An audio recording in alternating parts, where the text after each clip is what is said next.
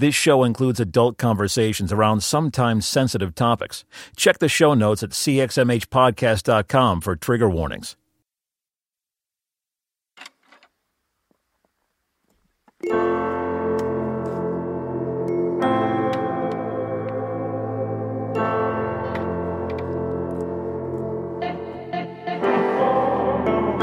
You're listening to the CXMH Podcast. CXMH is a podcast at the intersection of faith and mental health.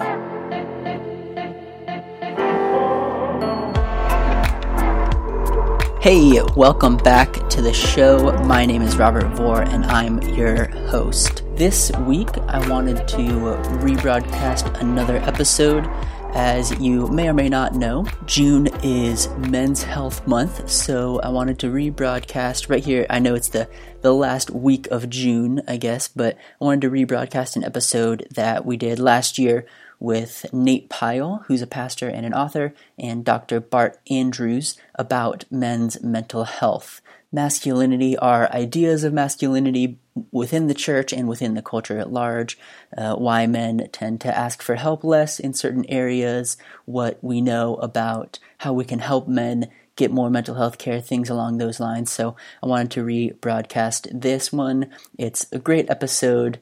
Steve is back as co host, obviously, since it was back in 2017. So I really think you'll enjoy it. A few quick things that I wanted to mention, some newer things, ways that you can help support the show or just things that you might be interested in. As always, you can support the show on Patreon by going to cxmhpodcast.com slash support. You can sign up. There's a bunch of different levels that get you free things. You can get stickers and mugs and join the exclusive Facebook community, things along those lines. We also have a variety of CXMH merchandise available.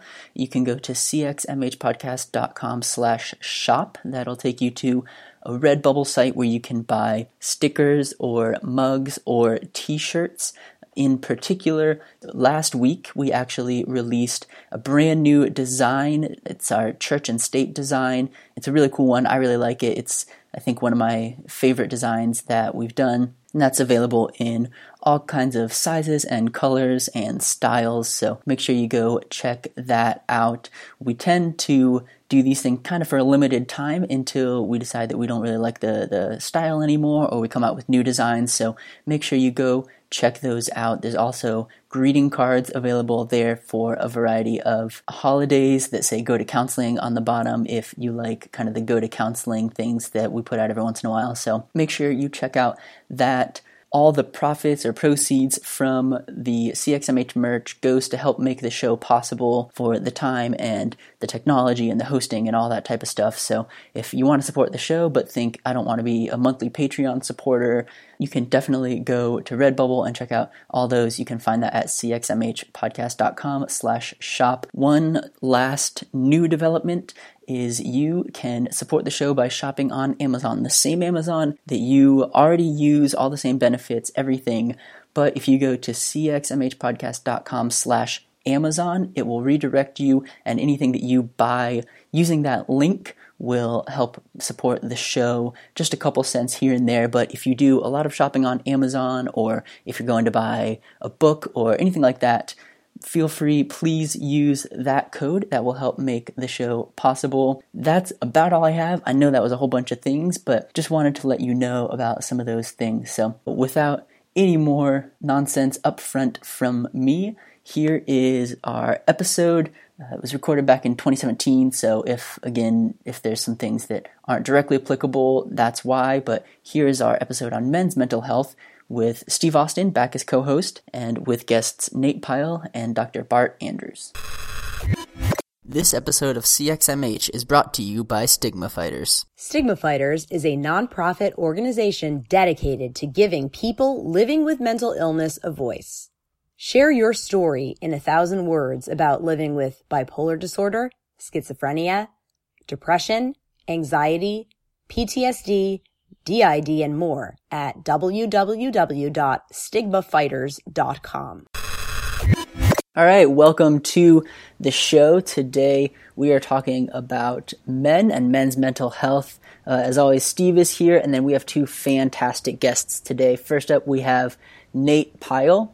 Nate is a pastor uh, in Indiana, and then he's also author of Man Enough How Jesus Redefines Manhood. He, as I said, is a pastor and he writes at natepyle.com. How are you today, Nate? I'm doing great. Thanks for having me on. Absolutely. Welcome to the show. We're glad to have you. And then we also have Dr. Bart Andrews. Dr. Andrews is Vice President of Clinical Practice and Evaluation at Behavioral Health Response, uh, as well as a number of other things. He has over 20 years of experience providing behavioral health services. Dr. Andrews, how are you doing today? I'm doing great. I'm an honor to join you all. This is a really important issue, and I'm glad you're having these conversations. Well, thanks for being here. Yeah. Dr. Andrews, to start with, will you tell us just a little bit about your background? I know there's a, a lengthy bio there that I didn't make it through because I was afraid I would pronounce some things wrong, but tell us a little bit about your background. Yeah. Uh, sure. Uh, so I think some things that are really important. Um, I am a psychologist. I am the vice president um, at a crisis and um, kind of a telemedicine behavioral health agency in St. Louis, Missouri, Behavioral Health Response.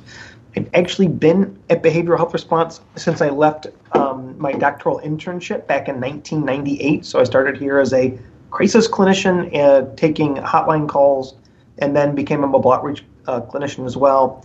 Um, suicide um, uh, intervention and prevention has been uh, the bulk of my uh, efforts over the last 20 years or so. It's a, a, huge part of what we do here at BHR. And I think that um, one of the things that's also important for the, the, the group to know is that um, I am a suicide attempt survivor. Mm-hmm. Uh, in, in, fact, it took me as as a professional, um, it took me 16 years to actually start discussing that publicly. I now uh, make it a point of discussing it publicly as often as possible because there's a lot of us out there. In fact, more than than um, than people may realize. There's over um, a million suicide attempts uh, in this country a year. Um, mm. and it's something that has a tremendous amount of prejudice and discrimination around. Um, and it's actually one of the things that makes it really hard for people to reach out and get help, especially men. Um, and so I make a point of, of uh, disclosing that as often as possible. And I, I have a tremendous amount of passion um, for uh, behavioral health and for suicide prevention and um, the treatment of, of mental conditions we call mental illnesses and substance use disorders. We think we know a lot about these conditions, and the truth of the matter is that we don't.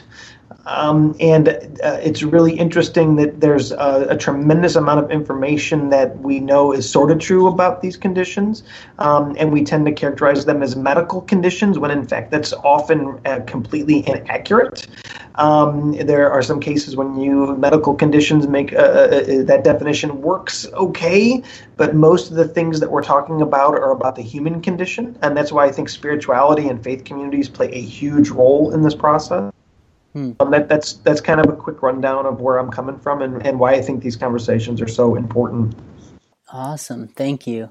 And then Nate, let's get a little intro on you. Uh, maybe what led you to write Man Enough, coming from someone who has, I'll admit, an initial bias against books about you know biblical manhood or womanhood or whatever. I admit I have kind of a aversion to those, but your book was fantastic. I think particularly because it kind of pushed back on some of what typically surrounds some of those. So, can you give us some background on you and, and the process of writing that book?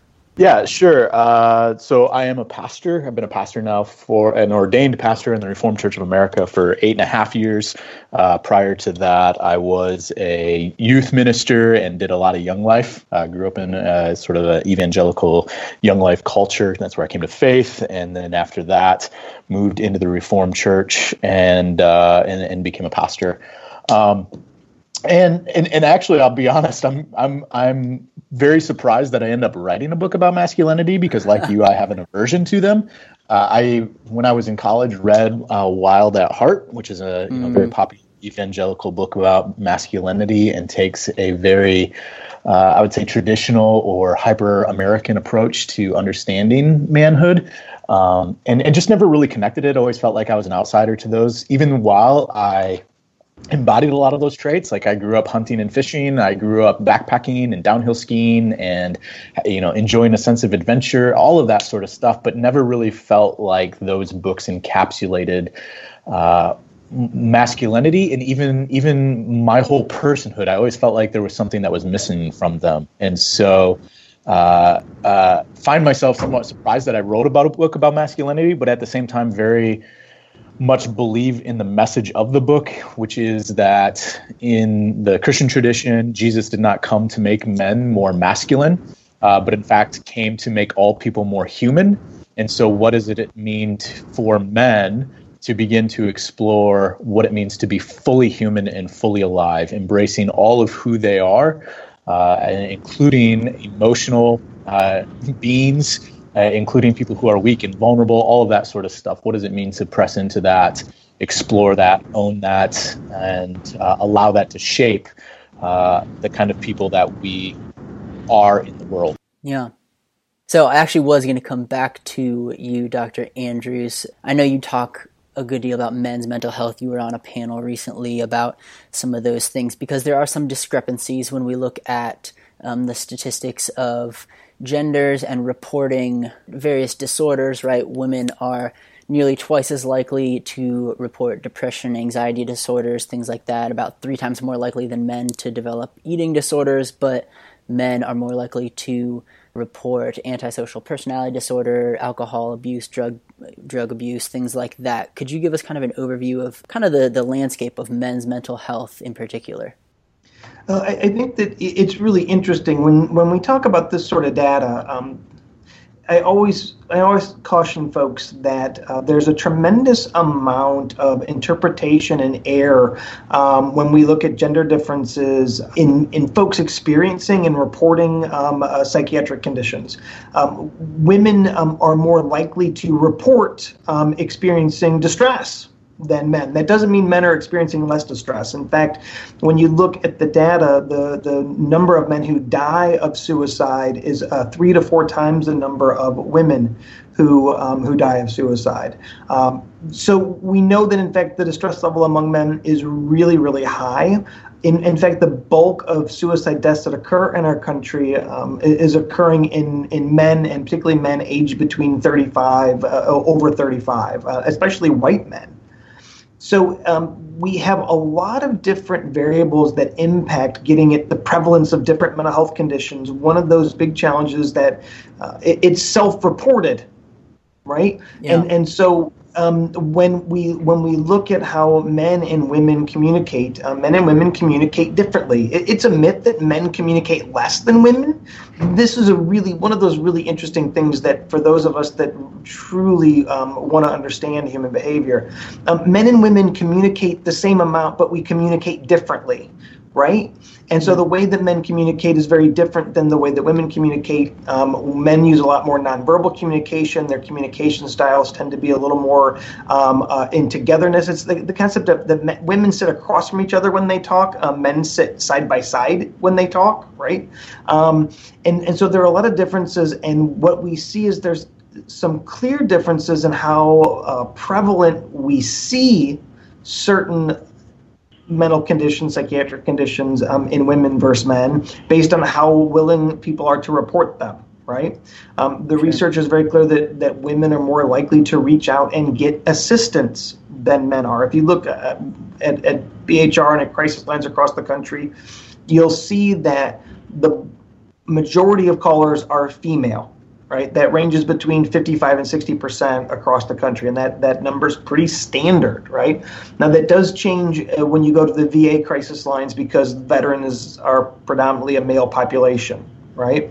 But in the general population, you see that women are much more likely uh, to reach out for assistance, uh, formal, reach out formally for assistance, than men are, particularly for mental health services. And so, um, does that mean men have less depression than women? I don't know that that's true right? Um, we definitely know that women are more likely to reach out and, and, and talk about depression or be identified um, as having depression. this really gets at the heart of the matter. And if, if you look at our suicide rate, I would suggest that in fact depression and, and certainly unhappiness, stress, and, and emotional pain is a at a crisis point in our country, um, and particularly among men because that's that's where the suicide rate is. Uh, and I, I, think this this has a lot to do with there are many cultural variables around this um, that we can spend a lot of time talking about um, how men reach out and get help and, and uh, how we make that okay to do, very, very important. Uh, there is definitely a, a connection. Are, are you familiar with cultures of honor? Is that a concept that you guys have been exposed to before? Give us a brief just in case. So uh, uh, cultures of honor is, is a concept that sociologists have, have looked into and it's it's cultures where um, men are viewed um, as the primary head of household they're viewed as the breadwinner um, and they're cultures where if someone is wronged um, if you wrong a man that man um, will uh, avenge that that wrong right? What we find is in these cultures um, that the suicide rate is higher that there's there's a connection between um, cultures of honor and suicide rate. That in fact sometimes the roles that culture or society expects of men um, can impact their their wellness. So these are all things um, that impact um, uh, male wellness. Um, being able to disclose uh, that you're experiencing physical pain or emotional pain is something that um, in some cultures is viewed as a weakness in men right? Yeah. Um, and and so I think this is really when we talk about masculinity, uh, this is one of the things that's really key to me. Um, there is, I think, unfortunately, a lot of male bashing in our culture, right? Um, and that that um, men being men is the problem, and I, I really disagree. I really disagree with this tremendously. Um, how culture responds to men and how we shape men and our expectations for men, those are things that can be problematic depending on which community you're in. And, and so I really think we need to change that conversation. Um, and one of the things that's really important in, in my own path is this idea that um, when I was in a really bad spot, my challenges in reaching out and getting help, be, be, seeing that as a failure or a weakness, almost killed me. Yeah. And so, and I don't, I don't think there's anything inherently masculine about not re- uh, about uh, uh, about reaching out uh, and getting help. There's nothing that's not masculine about that. But but somehow there's a narrative out there that that's a weakness, and, and I think that it's fairly common in in uh, throughout not just our country but in in countries uh, across the globe. Yeah, and this gets into some Nate, some of what what your book kind of pushed. You were talking about um, Wild at Heart and things like that, and in especially Western Christianity, that culture, there does seem to be this hyper masculine, Americanized Jesus, right? And that's kind of what you were referring to there with Wild at Heart and things like that. Do you see some of that, what Dr. Andrews is talking about, as well in kind of the Christian context? A- absolutely, particularly about uh, not showing weakness. I think that that is a a trait that we expect from our men that is pervasive both in American culture, but then also within American church culture in particular. That to show weakness is to show yourself as less than a man.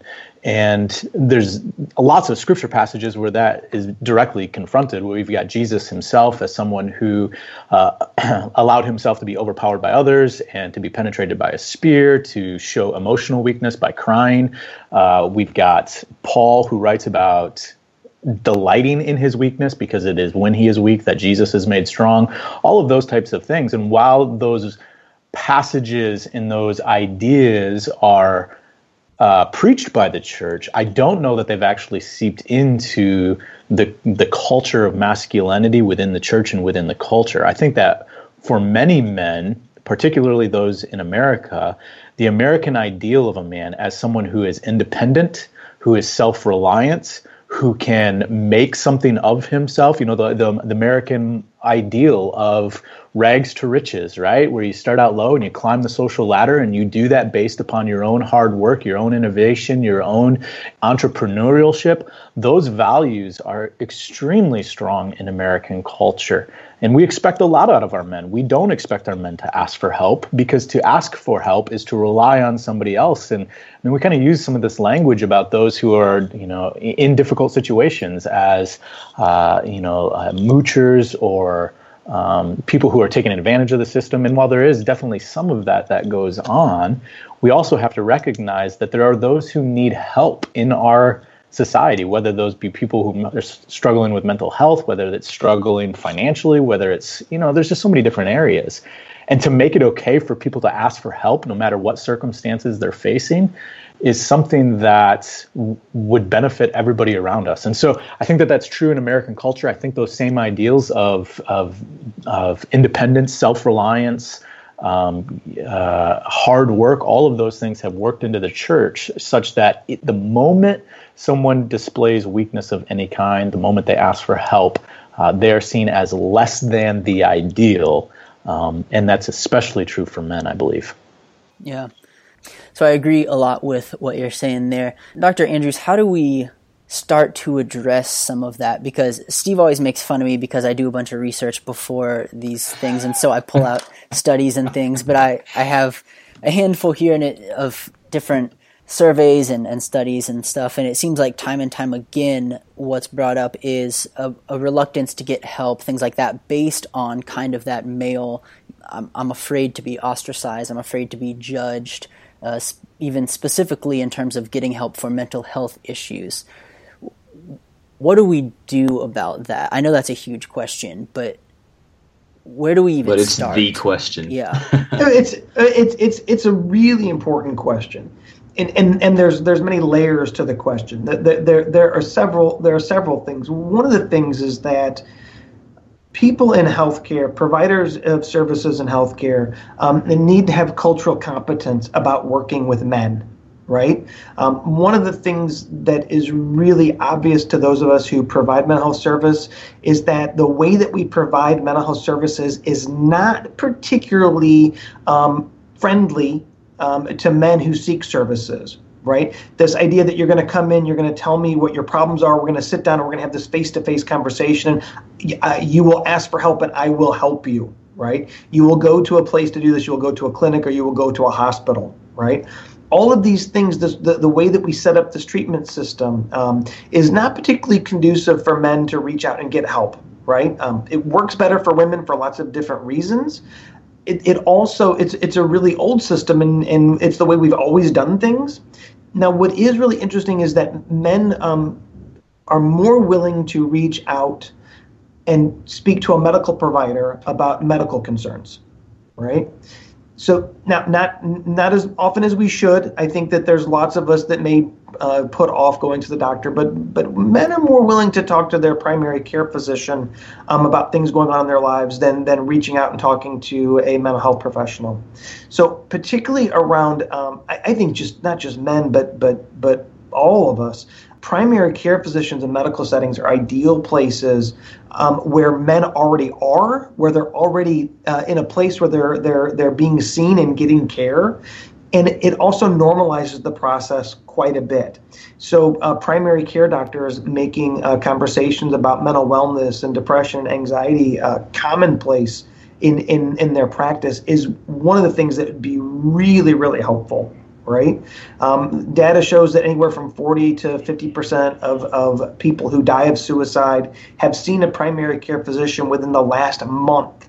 Was, mm. was depression or suicide talked about at that? Now, those are those are really good things. So primary care um, and the primary care docs, when they hear me say this, the men the, the men and women who are in medicine, they they're so burdened. The number of things that we we force on on primary care is tremendous so I get that and I hear that. But I, I do think that one of the things that I think is vital in as we think about changing our culture is you find places where natural contact is already occurring, right? So it's really a path of least resistance. Find men where they are already connected and, and open up those conversations. That's really important. Love to see that happen. I, for because as it stands, so I, I'm a suicide survivor too, Dr. Andrews, and as it stands, I tell people don't go to your primary care physician. You know, I, if I if I had a kid with cancer, I would not send them to their family doctor. I would send them to a specialist. And so I tell people all the time, don't go there But if things were to change, like you're talking about, if if those uh, PCPs had the tools and a little more uh, knowledge, or at least a solid referral network, uh, that would be a beautiful thing. Yeah, and I think this is I think this is really I think this is a really important conversation. This idea that hey, if, if you if I know this person has depression, can I get them to see a behavioral health specialist? Is is absolutely fantastic. Um, I really do like the concept of healthcare homes, and, and and the truth of the matter is that most physicians, when people present and say, hey, I, I want to talk to you about my mood, I'm not feeling good. Most physicians do a pretty decent job with this. Actually, they they may not prompt the conversation. Um, and having your primary care physician in, in involved, um, if even if you are seeing a behavioral specialist, having your primary care physician aware that you're that you're you're you're um, seeing a behavioral provider is absolutely vital. One of the interesting things that, that folks often don't realize is the bulk of behavioral health services are provided by primary care physicians. Um, there simply aren't enough behavioral health service providers out there. If, if you guys have, have tried to get people in to see a psychiatrist or get them into a clinic, it can be really, really difficult, right? Um, and and most people are already getting in, in some way, shape, or form behavioral services from their primary care providers. And and this idea of making sure that we're connecting primary care providers um, and pulling them into and connecting them with behavioral health providers is really important but we, we all have a role in this. We all absolutely have a role in this. Um, there was there was one of my favorite studies uh, was they took um, they had adolescents who were seeing their pediatrician fill out a suicide screening form, um, and they said, hey, before um, before you see your doctor, the, doctor has important questions to, about you know your, your mood and whether you're having thoughts of suicide, and the doctor will look at this um, when um, when you meet with the doctor. The most interesting aspect of the study is that about 17% of the adolescents reported having suicide thoughts to, to, on the form, which was then discussed with their doctor. Now, what's interesting about that number is that when you interview youth anonymously across the country, right, uh, you see a range of about 15 to 17 percent of youth report having experienced suicide thoughts within the last 12 months. So we know that the anonymous reporting and the, the reporting that these adolescents were giving to their pediatrician were on par. They were about the same, which shows that people have a tremendous amount of trust with their primary care physicians. Hmm. People are often more willing to discuss these things with their primary care doctor than with a mental health professional for, for a lot of different reasons, right? Um, there's so much prejudice and discrimination about mental health services um, and the expectations about what that means that folks are often less likely to disclose having thoughts of suicide to a, to a mental health professional than they are to a, to a nurse or to a doctor and and so um, making sure that there, there's several things about this that are vital. Um, doctors and nurses clearly are going to want more training and more support in doing this, and getting them linked so that they have those those tools and those resources and they feel connected um, is really important. Um, and we need to make suicide screening and depression screening a part and parcel of, of our healthcare system. It isn't. This is a real challenge. We have made this artificial distinction between mental and, and physical when they're the same exact thing, right? And that suicide and depression are healthcare issues, not behavioral healthcare issues. So we, we created this kind of separate, distinct system that has has increased the prejudice and discrimination and the difficulty of providing services, and it really gets in the way. And so the model now is kind of to integrate into healthcare that healthcare includes both the mind and the body. Um, and, and it should also include mind, body, and spirit right? These are all important aspects of, of wellness. Um, so zero suicide really gets at how do we improve care? What are things that we can do to improve the quality? Um, what are what are what are the best evidence-based procedures? What are the best ways to screen? How are we tracking? How are we using data? How are we engaging folks not just when we're seeing them, but after sessions, right? That there should be follow up, and that there should be care coordination among providers. Uh, that that we're we've got our eye on the ball. Um, if you go and see a doctor and you're diagnosed with a heart problem, or you go to the emergency department, you're diagnosed with a specific heart problem, I guarantee you your primary care provider is going to be alerted to that. There's going to be follow up calls. Um, my son recently had to have uh, an MRI following a, a, he fell down some stairs we got referred to a specialist. I was getting calls from both the specialist and my primary care physician saying, hey, have you made this appointment? Have you made this appointment? This, that's excellent care coordination. It's beautiful. We should be doing that with behavioral health as well, right? When someone um, is experiencing depression and we're saying, hey, you really need to see somebody um, uh, from a primary care standpoint, they, there should be follow up and we should continue to engage with folks, not, not just in that moment, but after the session as well. These are all things that I think would really improve the way we're able to help men um, as well as all people that are struggling with, with depression type situations. So let me ask this because we're talking about connecting care providers, things like that. There are a number of studies that I've, I've seen that, that indicate people who are going through mental health crises or emotional crises that a huge chunk of them turn to faith leaders, their their their pastors, their clergy, whatever. Nate, let me ask you here: when we're talking about kind of pushing back against some of those cultural especially you know Americanized Western manly men type things. Kind of a two part question. One, how do we push back against that to help make our ministries and churches places where people feel, especially men, feel okay bringing those? And then two, where do we go from there? What do we do with some of that information? How do we build that bridge? Yeah, that's a great question. One of the things that I have been trying to do through my ministry, particularly with men, is to help them get in touch with uh, their whole person, right? So uh, how do we help men get access to the emotions that they are feeling? I think Dr. Andrews was saying at the very beginning of the podcast that, you know, men don't feel stress less than women. Men don't feel things any less than any other people. It's just whether or not we actually talk about it or acknowledge it.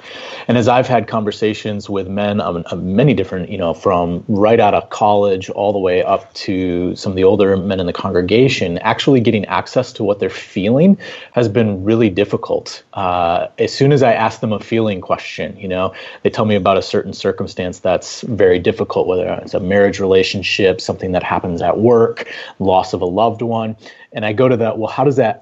What's the impact of that on you? How does that? How does that? What are you feeling in the midst of the circumstance? What I often hear back is everything they want to do. I want to have these conversations. I want to make sure I take care of this. I want to make sure that uh, uh, this problem gets solved. And I have to continually work at getting back to you know, what is it that you're actually feeling? Are you angry? Are you hurt? Are you frustrated? Are you lamenting something? I mean, what is it that the actual emotion is?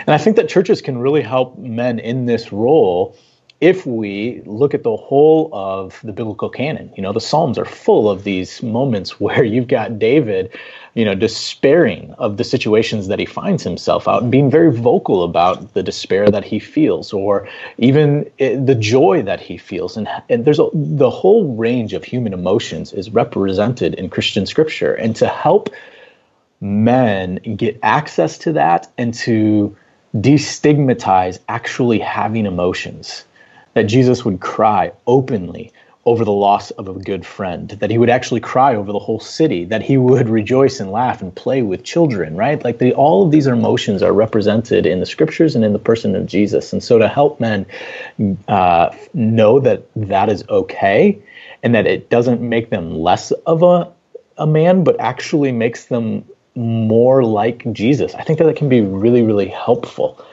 Um, I also think that it's that churches need to be involved uh, in in not just lowering the stigma of having e- emotions, but actually lowering the stigma of mental health uh, or mental illness of any kind. Uh, th- that stigma is there in our community here in the, the north side of Indianapolis. That's a big thing that we're having conversations with. And the city as a whole is actually trying to coordinate efforts with the religious community, with the schools, uh, with different uh, uh, offices of the of the city, so like the fire department, the police department, of how do we all talk the same language? How do we remove from our community the stigma around mental health or mental illness? Um, so that we can actually our goal is zero suicides how do we how do we do this how do we coordinate care all of that sort of stuff and and I think we need to do that uh, as much as possible, and the faith communities need to be a part of that because it is uh, when we're talking about mental illness, we're talking about physical things, we're talking about the mind, and we're talking about the spirit. So mind, body, spirit, they're all playing together. I, I also wonder uh, and this is com- some stuff that's coming out of my research, and I don't know if this is answering one of your questions, but it's a question that I have as we've been talking. One of the things that I have noticed in men is that men uh, are very concrete, and we value uh, we value being able to we, we value the things that are more concrete, right? So we like we like power, we like strength, speed, agility. All, you know, you think about sports. Um, can I move something in the world and have an, a very active agency? Um, women tend to be more relational. Uh, Dr. Andrews gave that great example of how women uh, solve problems face to face, and men do go, you know, shoulder to shoulder. Like that's just how we we tend to live. Yeah. Uh, I, and I wonder if you know men are really okay going to their primary physician because my primary physician typically is going to tell me the next steps. This is what you have to do. Here are the concrete steps to solve the problem that you're facing. Uh, you're struggling with a heart condition. Here are the concrete steps that we need to take to fix that. You, uh, you know, whatever else the problem may be, they just there's a concrete step. Maybe part of the stigma is wrapped up in with mental health. All I'm going to do is sit around and talk about my feelings all day, and I'm not going to feel like I'm making any progress. Um, and I wonder if even just removing that stigma and getting there to be a very concrete plan for men wouldn't help in in even broaching some of those conversations, those deeper emotional level conversations, like here's why we need to have these conversations. These conversations are manifesting themselves in these places. And if we can get to these deeper levels, we're actually going to be making, you know, we're not going to sit here and talk all the time. We actually want to be making progress towards a more holistic way of being in the world. So. Hmm. No, I think that's good.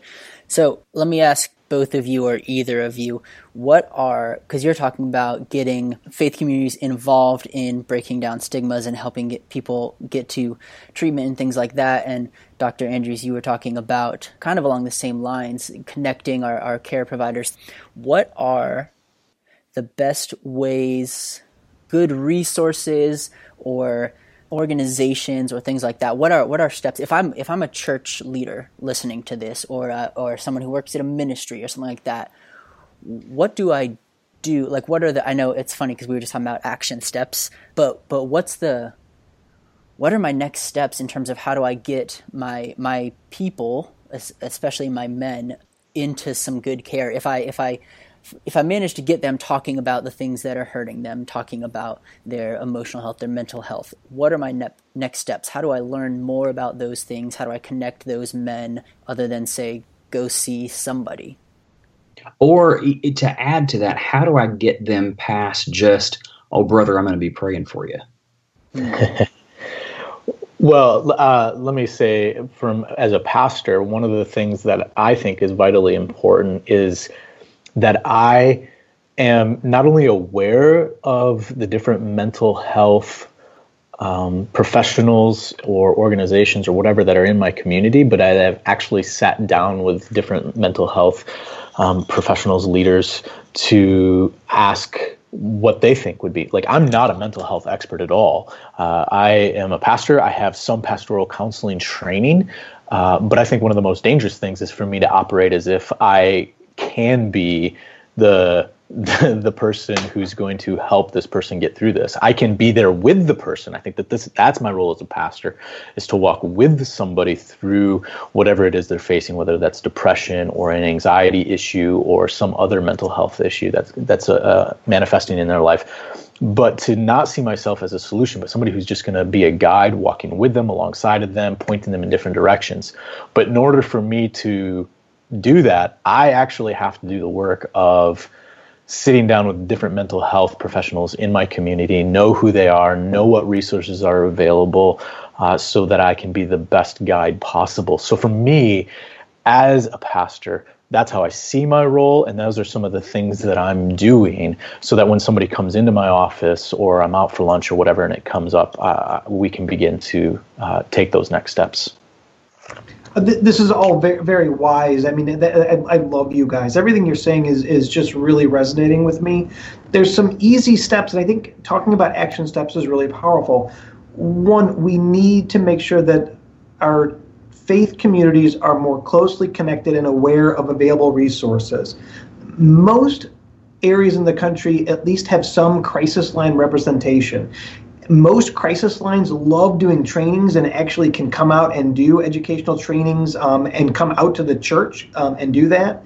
Um, my CEO um, is very active at her church and she um, has BHR and we do this at other churches as well. We come out and we'll do depression screenings. We'll do uh, we'll do we'll come out to the church and do um, educational trainings on on depression and on suicide. One of the things that churches can do is collaborate with local agencies, local crisis resources um, and then bring bring those resources actually to the church. Um, I'm actually going to be doing a series of talks um, at a uh, over uh, in November. Um, I'm going to do like four or five presentations at, at church services uh, through a whole weekend, and I'm really really excited about that. Uh, so I think that one of the things that that church leaders can really do um, to to fight the prejudice and discrimination is is to bring this into the church. It's so much easier for people to hear this in a place where they're comfortable right? Mm. And we're mo- we're modeling so much when when when when a church when a church says, "Hey, this is this is your your wellness is so important to us that we're going to bring experts here to talk about that." It, it, sends an incredible message. Making sure that folks know about um, crisis lines is really really key people can contact the National Suicide Prevention Lifeline. Um, that, that number is 800 273 825, um, 800 273 TALK, T A L K. There's also a crisis text line. Um, you can text 741 741 you can do this anonymously. You don't even need to leave your home. You you can you can actually text and, and get a hold of a, a trained um, crisis worker, or you can call the, the National Suicide Prevention Lifeline anonymously and just talk and, and reach out and get help. A lot of folks aren't even aware that that is available to them. There's no there's no charge. Um, it, it's something that's already funded through other resources. And if we build these sorts of things, if we build in um, these layers of, hey, we care about you. We want you to know that there's help available. And here's there's lots of different ways that you can get help. You can talk to your doctor. You can go see a therapist. You can call a crisis line. And um, the concept of agency, self agency that that was mentioned is so absolutely powerful. When when they did some when they did some research on one of the number one barriers why people don't reach out and get help prejudice and discrimination was was up there, but it wasn't it wasn't the, the biggest problem. One of the biggest barriers was the sense that I should be able to handle this on my own.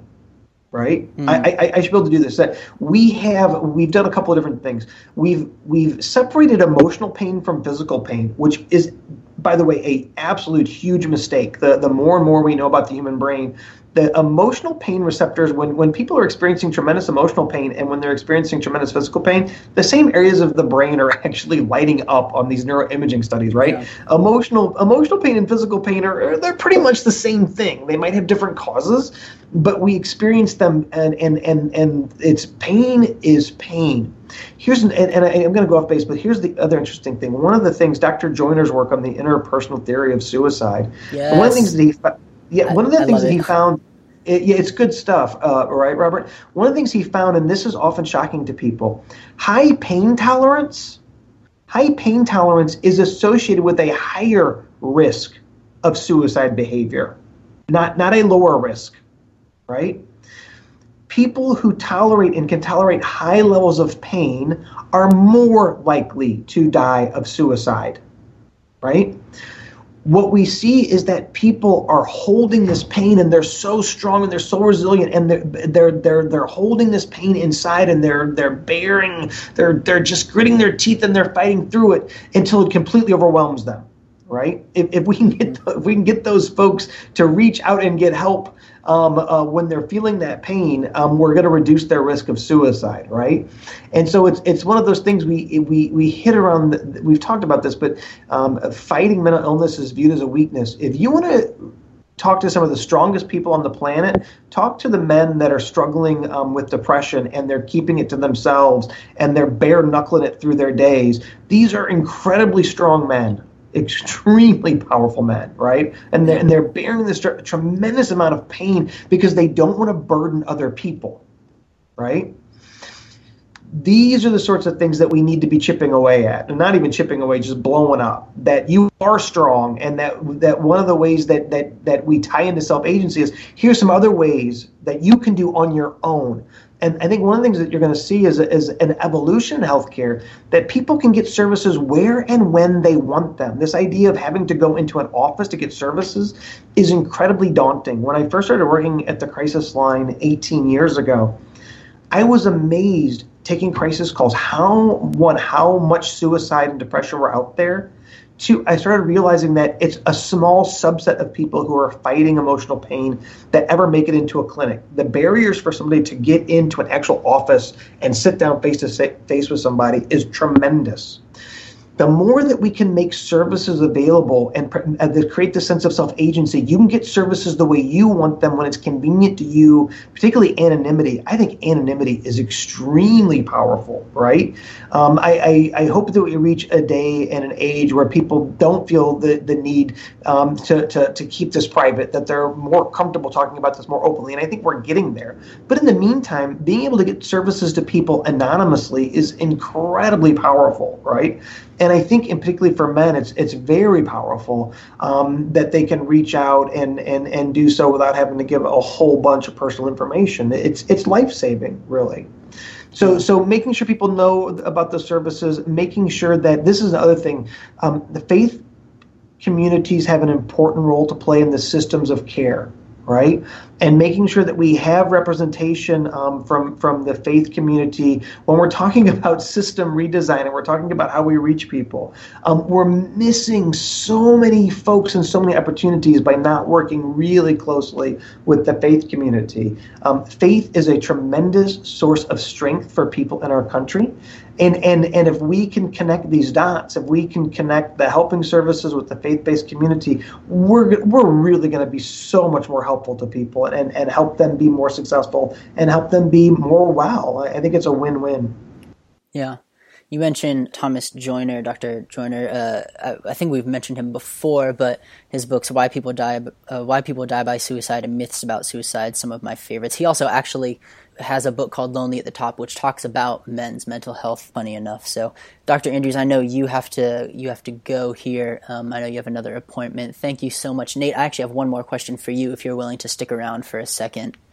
Oh, yep, th- sure. Thank you guys. Uh, it was a treat. Enjoyed. And if you ever want to talk more, just let me know. I appreciate it. You have a good day. Thank you. Thank so you, Dr. Andrews. Appreciate you being here.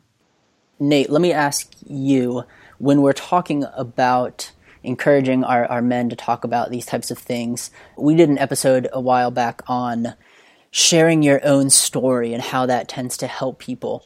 And I wonder if, I'm trying to think of the best way to phrase this, because time and time again, we see church leaders, particularly men who are pastors of, of big, expansive churches, have their fall from grace per se, right? Where they've come out that they've been dealing with something for years or, or months, right, on uh, substance abuse or you know some.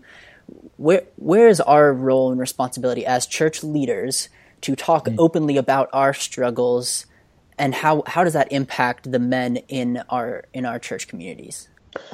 Yeah, so I think there's a couple of things that work on this. You know, just as men have this expectation placed upon them by society that they are going to be strong, that they're going to have it all together, that they're going to be good leaders, because all men are expected to be leaders.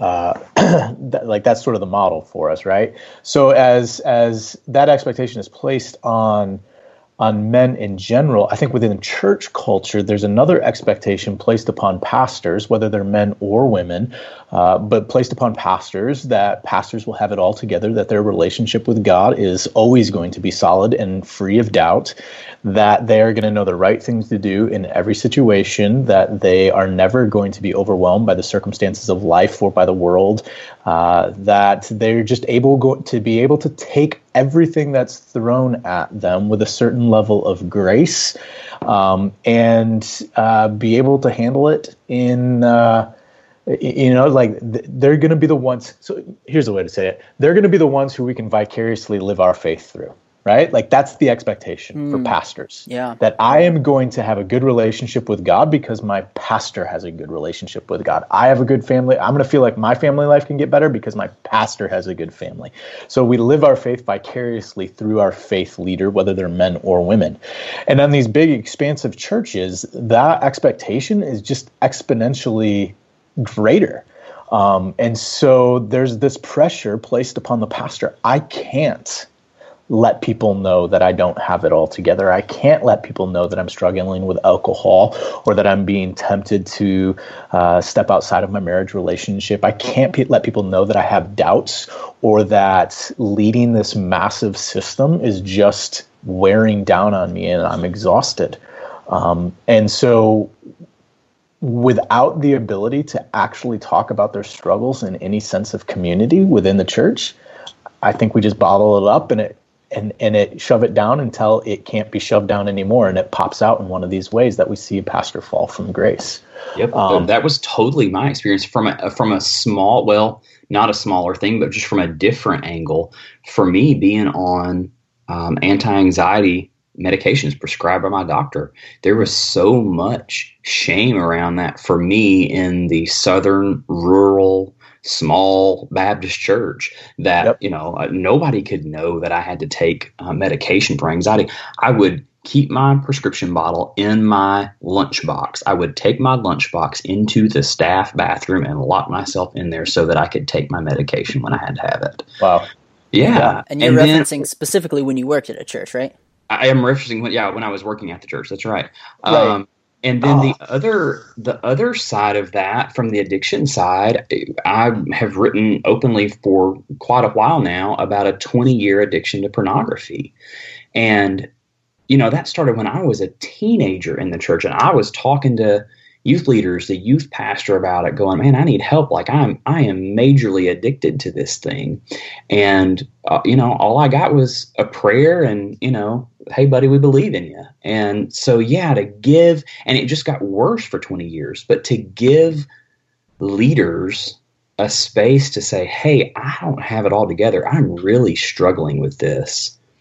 It's so needed yeah, and I think you're also right. There's there's a certain stigma within the church because we have this expectation that Jesus will fix it all, right? That's and right. so yeah. you're struggling with anxiety, we'll cast all your cares on him, brother, because he'll care for you, right? We just yeah. kind of throw that verse out just there. choose joy, brother. Choose joy. Exactly. And we throw that verse out there without an understanding between the distinction of I am anxious in the midst of this situation, right? Versus I have chronic anxiety. Uh, I, I, do some work with family systems, and it's the difference between acute anxiety and chronic anxiety, mm. or you know the the difference between I'm anxious because I'm going to I'm going to speak in front of a bunch of people versus I have mental, you know, like there's this chemical imbalance in my brain that is making me feel like uh, like I'm anxious all the time, right? Those are different things, and and I don't think that Jesus is talking about the the mental illness of anxiety when he says cast all your anxieties on him and he will care for you. I also think that it's a complete misuse of the verse to throw that out there because even if someone is struggling with anxiety, yeah, you can cast that anxiety, but that isn't going to be a simple one off prayer and oh, it's done. That's going to be a way, it's learning a new way of being that, uh, that also may involve getting some help with uh, medical doctors and medicine and a counselor and it may take years for someone to learn how to do that in a way that is resulting in significant change in their life. And so uh, sometimes we we use the bible as if it is a, a cure in an unhelpful manner and we have to be a lot more sensitive. We have to have a more holistic understanding of personhood, of scripture and prayer and the communal life of the congregation so that we can really walk alongside of those people who need uh, need a space where it's okay to not be okay and to share without fear of shame, judgment, and condemnation, right? Mm. Um, so I think that that's a lot of where the church has to do work. But what the church also has to do then is really press into the idea of creating communities of grace and truth. Uh, and, and I think that's a different way of being for the church than what we've experienced in the last 20, 30, 40 years or however long. So good. Well, hey, thank you so much for being here. Do you have any closing words for us uh, before we kind of wrap this up? Uh, not really. Thanks so much for having me on here. Uh, felt a little bit out of my league, but at the same time, I do think that uh, that uh, the idea of com- communicating a message to men that it is okay to be weak it is okay to show that and it's okay to ask for help is so incredibly important, whether we're talking about it in culture or uh, within the church. I think that's huge. So thanks for hosting this conversation.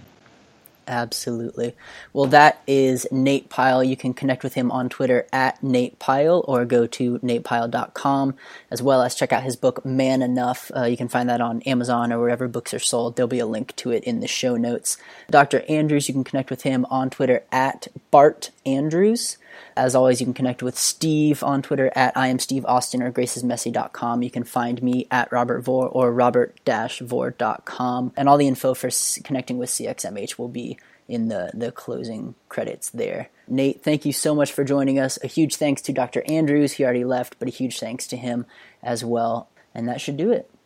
Just as a word, my Twitter is at NatePile79. Oh, shoot. I thought I had that. no, you're fine. There's actually another at Nate Pyle. So uh, yeah, at Nate Pyle 79. That's my Twitter. Uh, okay, my bad. Apologies. No problem. Awesome. Well, thanks so much. Thank you. Thanks for listening to the CXMH podcast. Want to score some major brownie points? Leave us five stars and an honest review on iTunes. Follow us on social media at CXMH Podcast and email us with questions, comments, and interview requests at cxmhpodcast at gmail.com.